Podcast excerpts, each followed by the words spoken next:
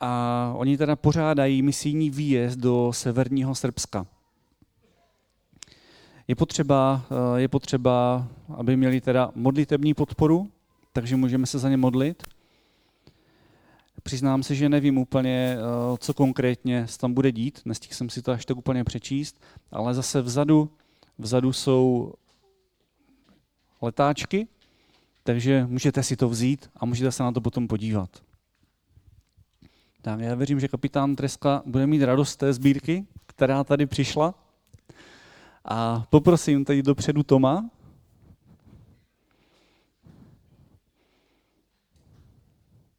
který má pro vás nachystané kázání. Já nevím, jestli to kázání bude opravdu bláznivé nebo nebude. To už nechám na něho. Ještě mu předtím teda požehnám.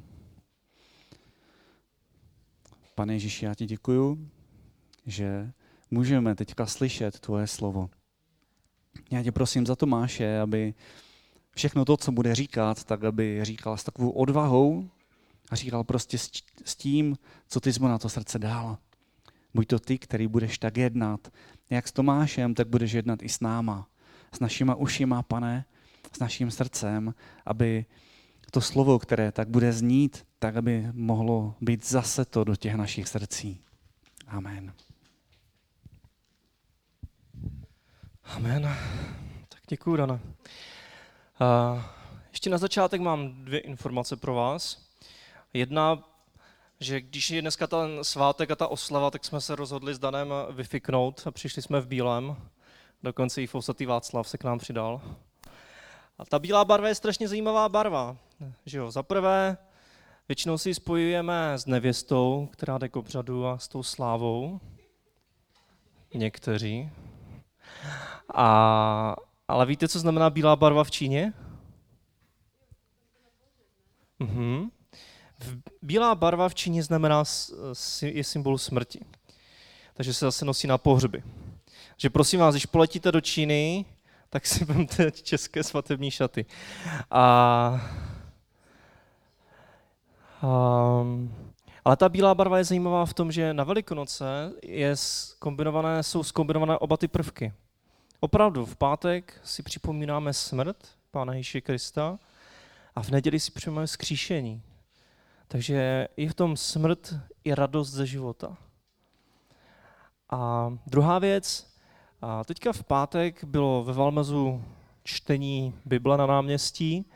A my jsme se o tom dozvěděli na poslední chvíli, takže jsme měli jenom hodinu nakonec, jsme tam mohli číst s pár lidma. A bylo to strašně zajímavé v tom, že já když jsem tam chviličku četl, tak jsem mohl číst pasáž z Janova Evangelia.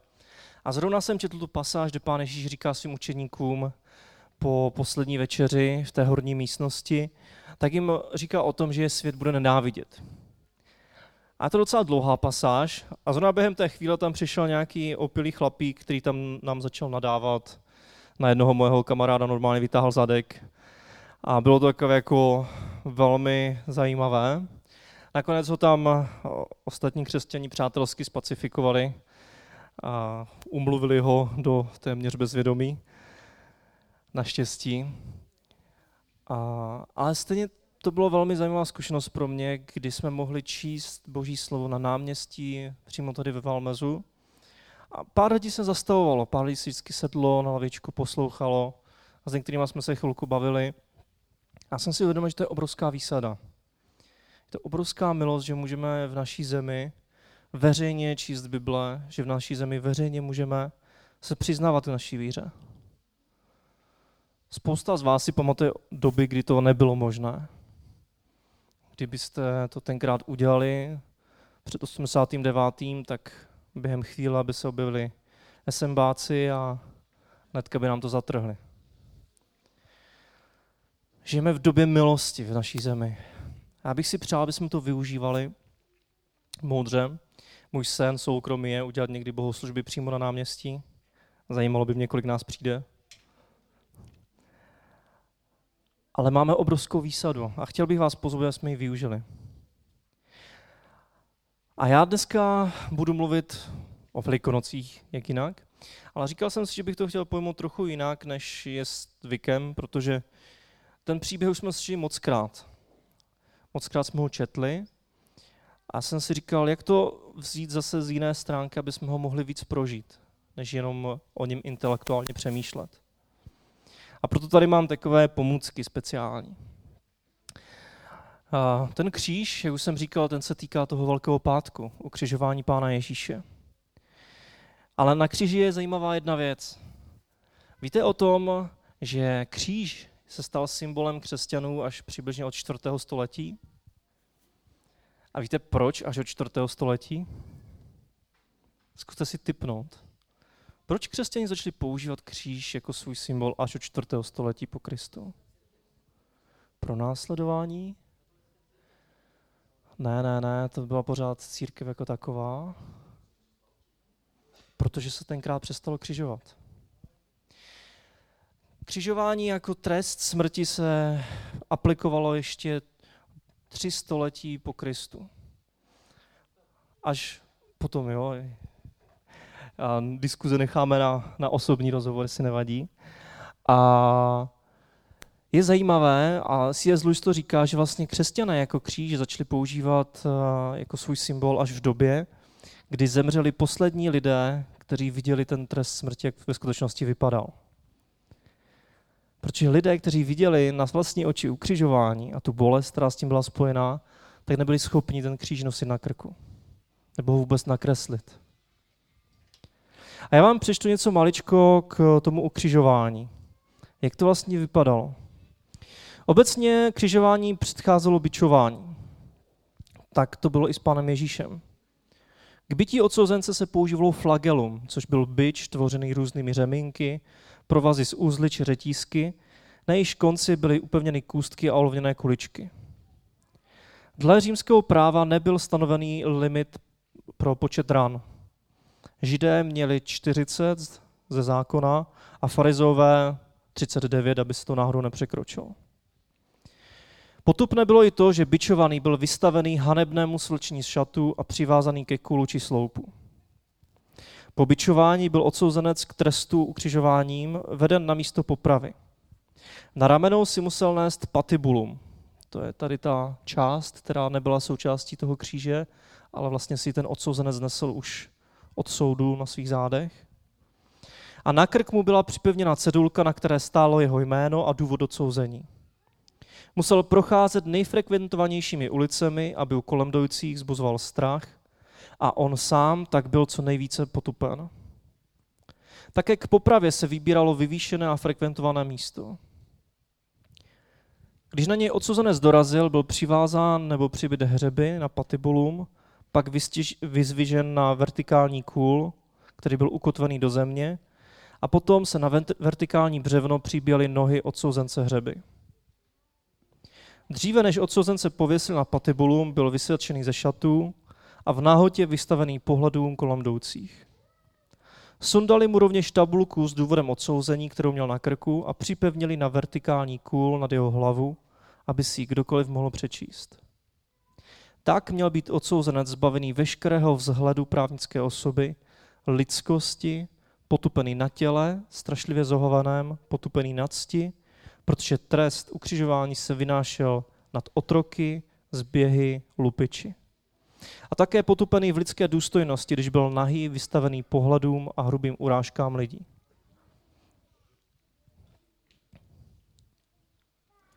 Já bych si moc přál, aby jsme tyto velikonoce si mohli víc uvědomit oběť Ježíše Krista. Aby jsme zase mohli víc přemýšlet nad tím, čemu vlastně věříme. Protože kříž, ukřižování a vzkříšení, to je podstata křesťanství. To je podstata evangelia. Jenom si někdy říkám, jestli mu opravdu rozumíme. Nemyslím jako ve své mysli, ale svém srdci. Jestli rozumíme té oběti, kterou pro nás Bůh sám udělal. Že Bůh, stvořitel nebe i země, se stal člověkem, vzdal se vší své slávy, aby tady mohl chodit, aby se narodil jako bezbrané mimino a pak nakonec byl ještě nespravedlivě ukřižován a zabit.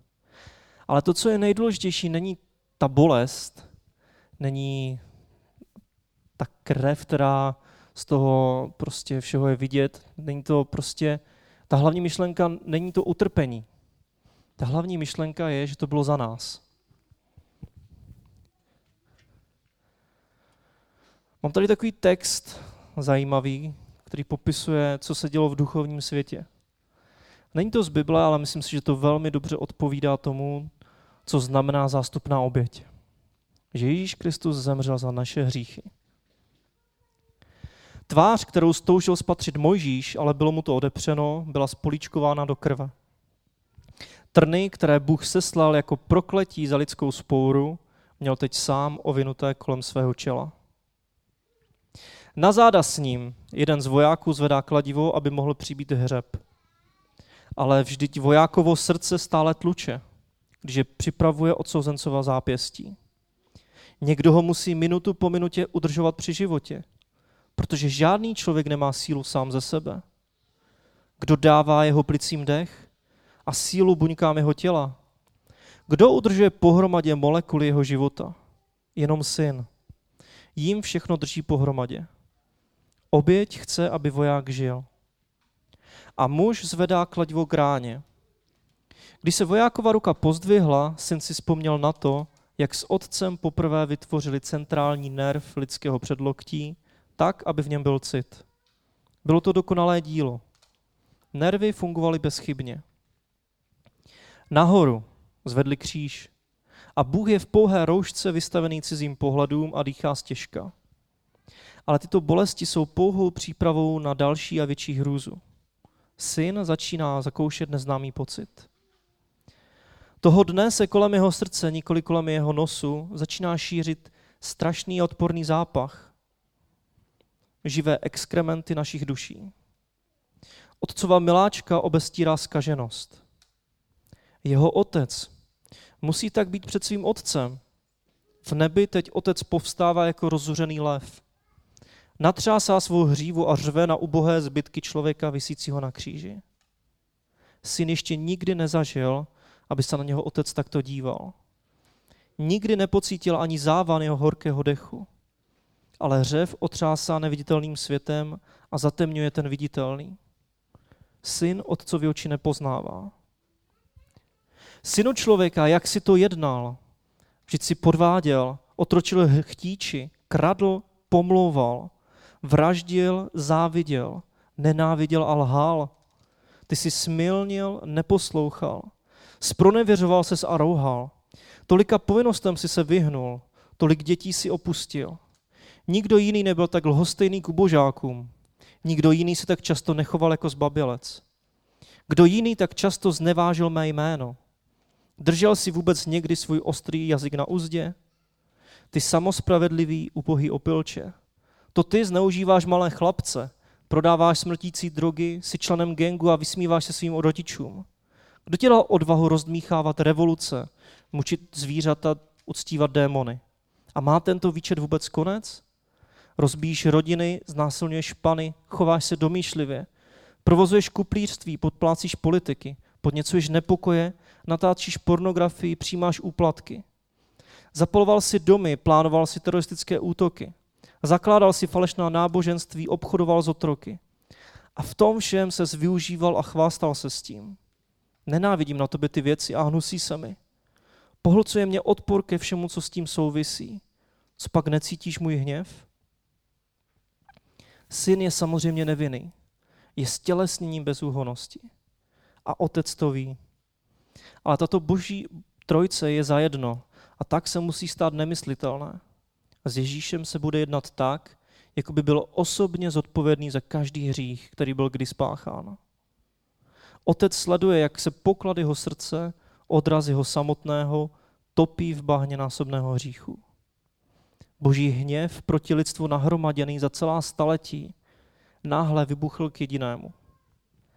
Otče, otče, proč jsi mě opustil? Ale nebe je hluché. Syn zírá na toho, kdo nemůže a nepokusí se stáhnout k němu ruku nebo mu odpovědět. Boží trojce to tak zamýšlela. Syn to vydržel. Duch mu k tomu dal sílu. Otec odmítl syna, kterého miloval. Ježíš, Bůh, člověk z Nazaretu zemřel. Otec přijal jeho oběť za hřích a byl uspokojen. Záchrana byla dokonána.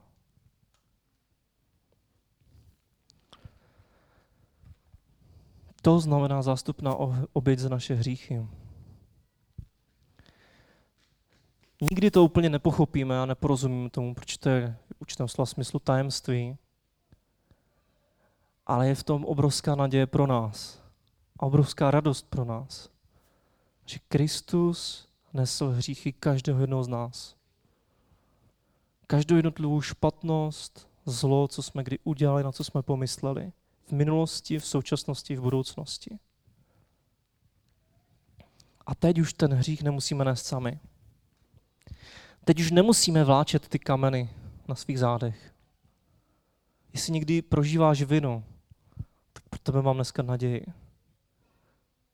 Že ten hřích byl zaplacený. Už nemusíš se cítit vinný. Byl tady někdo, kdo ten hřích vzal za tebe. A taky to je pro nás velké pozbuzení vděčnosti. Kdykoliv v jakékoliv situaci budeme, ať už se nám bude dařit skvěle nebo těžko, tak to, že někdo za nás zemřel a obětoval to nejcennější, co měl, tak v nás může vzbudovat vděčnost stále. Stačí tomu uvěřit. Stačí říct, ano, pane Ježíši, odpust mi ten hřích. A co je ještě krásnější, tak neskončilo to u kříže, ale skončilo to u skříšení. Proto tady mám ten stromek. Když uplynula sobota a začínal první den týdne, přišly Marie z Magdaly a jiná Marie, aby se podívali k hrobu. A hle, nastalo veliké zemětřesení, neboť anděl páně se stoupil z nebe. Odvolal kámen a usedl na něm. Jeho vzezření bylo jako blesk a jeho roucho bílé jako sníh. Strážci byli strachem bez sebe a strnuli jako mrtví.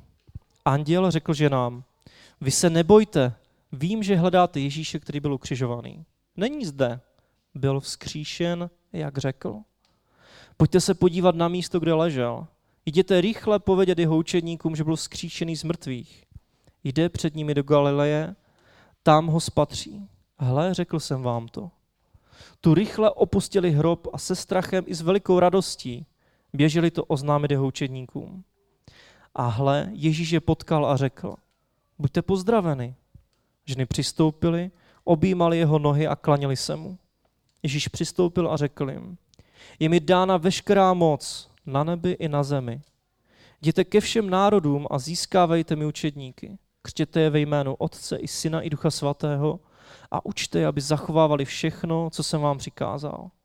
A hle, já jsem s vámi po všechny dny až do skonání tohoto věku. A s tím skříšením souvisí jedna důležitá pasáž z listu Římanům z česté kapitoly. Nevíte snad, že všichni, kteří jsme pokřtěni v Krista Ježíše, byli jsme pokřtěni v jeho smrt?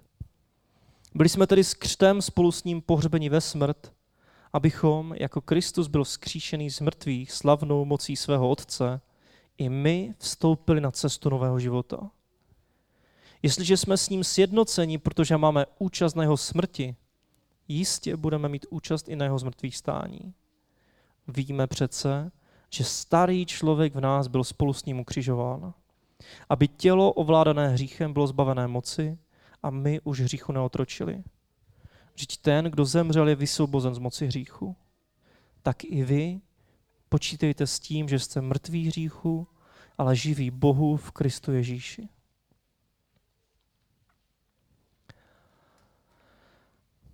Já bych rád, aby jsme na tady to velikonoční poselství, na tu myšlenku, na ten příběh zareagovali. Proto tady mám ty dvě pomůcky. A, každý z nás to může zareagovat jinak. Jedna možnost je přijít tomu kříži a tady na zemi jsou napsané, jsou papíry a tušky a jak už Dan říkal, jestli víte, že je něco, co potřebujete Bohu vyznat, co mu potřebujete dát, čeho se potřebujete vzdát, tak máte možnost na ty na papírky napsat, co vám leží na srdci a dát to do toho košíku. My to pak stornujeme, nebude to nikdo číst, je to jenom mezi vámi a Bohem. Můžete to klidně položit přímo pod k tomu kříži a založit to tím kamenem. Abyste si uvědomili, že ta tíha, ta vina byla od vás zata. A nebo druhá možnost je, že víte, že je v vaší oblasti něco, co potřebuje být skříšeno, co potřebuje zažít ten nový život skříšení. Proto tady je ta hromada hlíny a u té hlíny je taky hromada malých semínek. Takže můžete přijít, vzít si do klímku hlínu, zasadit tam semínko, jedno nebo dvě. A jestli budete chtít, tak můžete napsat na ten klímek nějaké tajné heslo, které vám bude připomínat, že jste se rozhodli dát Bohu prostor, aby jednal v vašem životě a aby něco skříš, skřísil. Možná to jsou nějaké sny, které jste od Boha dostali, kterých jste se vzdali a, a nechali to být. Možná je to to, že jste od Boha sami odešli kdysi a potřebujete se k němu vrátit. Možná je to něco konkrétního, v čem víte, že potřebujete, aby Bůh začal jednat. Že v tom potřebujete vidět tu sílu vzkříšení. Nenadarmo Pán Ježíš sám mluvil o tom, že semínko, když má vzklíčit, tak potřebuje nejdřív zemřít, být hozeno do země a pak vyrostá. A to může být takový hezký obraz pro nás. A pak si to, ten klímek můžete vzít sebou domů, když budete chtít. Vím, že v církvi jsme většinou zvyklí na to, že jsou obrazy takové, jako je Večeře páně nebo křest, ale dnes budeme mít dva jiné symboly a je to na vás, který z nich si vyberete. Můžete si vybrat oba. A nemusíte si vybrat žádný, je to jenom na vás. Ale já bych rád, aby jsme dnes ty Velikonoce si připomněli něčím konkrétním, něčím, co si snad zapamatujeme, třeba další měsíc, další dva měsíce. A tak abych se pomodlil, poprosím Míšu, jestli by byl ochotný pustit tam nějaké chvály. A budete mít 5-10 minut na to, abyste si vybrali, k čemu z toho chcete jít. Můžete jít k oběma. A je to jenom mezi váma a Bohem. Není to žádný tajemný obřad, je to jenom nějaké vnější vyjádření toho, co se děje ve vašem srdci. Pán Ježíš strašně rád používal takové praktické příklady. Pane Ježíši, my tak moc děkujeme za to, že si každý rok můžeme připomínat Velikonoce. Že si můžeme připomínat tu velkou noc, kdy ty jako ten beránek si byl obětovaný za hříchy celého lidstva. A děkujeme ti za to, že na tom kříži si nesl i naše hříchy. Každý hřích, každou chybu, kterou jsme v životě udělali, všechno, co se stydíme, co bychom ani nikomu neřekli. Ať už to bylo velké nebo malé. A ty jsi to nesl na tom kříži za nás. Moc ti za to děkujeme. Moc děkujeme za to, že jsi nejenom zemřel na kříži, ale že jsi byl třetího dne skříšený z mrtvých. Že se prokázala ta obrovská moc, která v tobě je. Že se prokázalo tvé božství. Toho, že jsi absolutně spravedlivý a svatý. A že ta moc a síla je skrze tvého ducha přítomna v našich srdcích.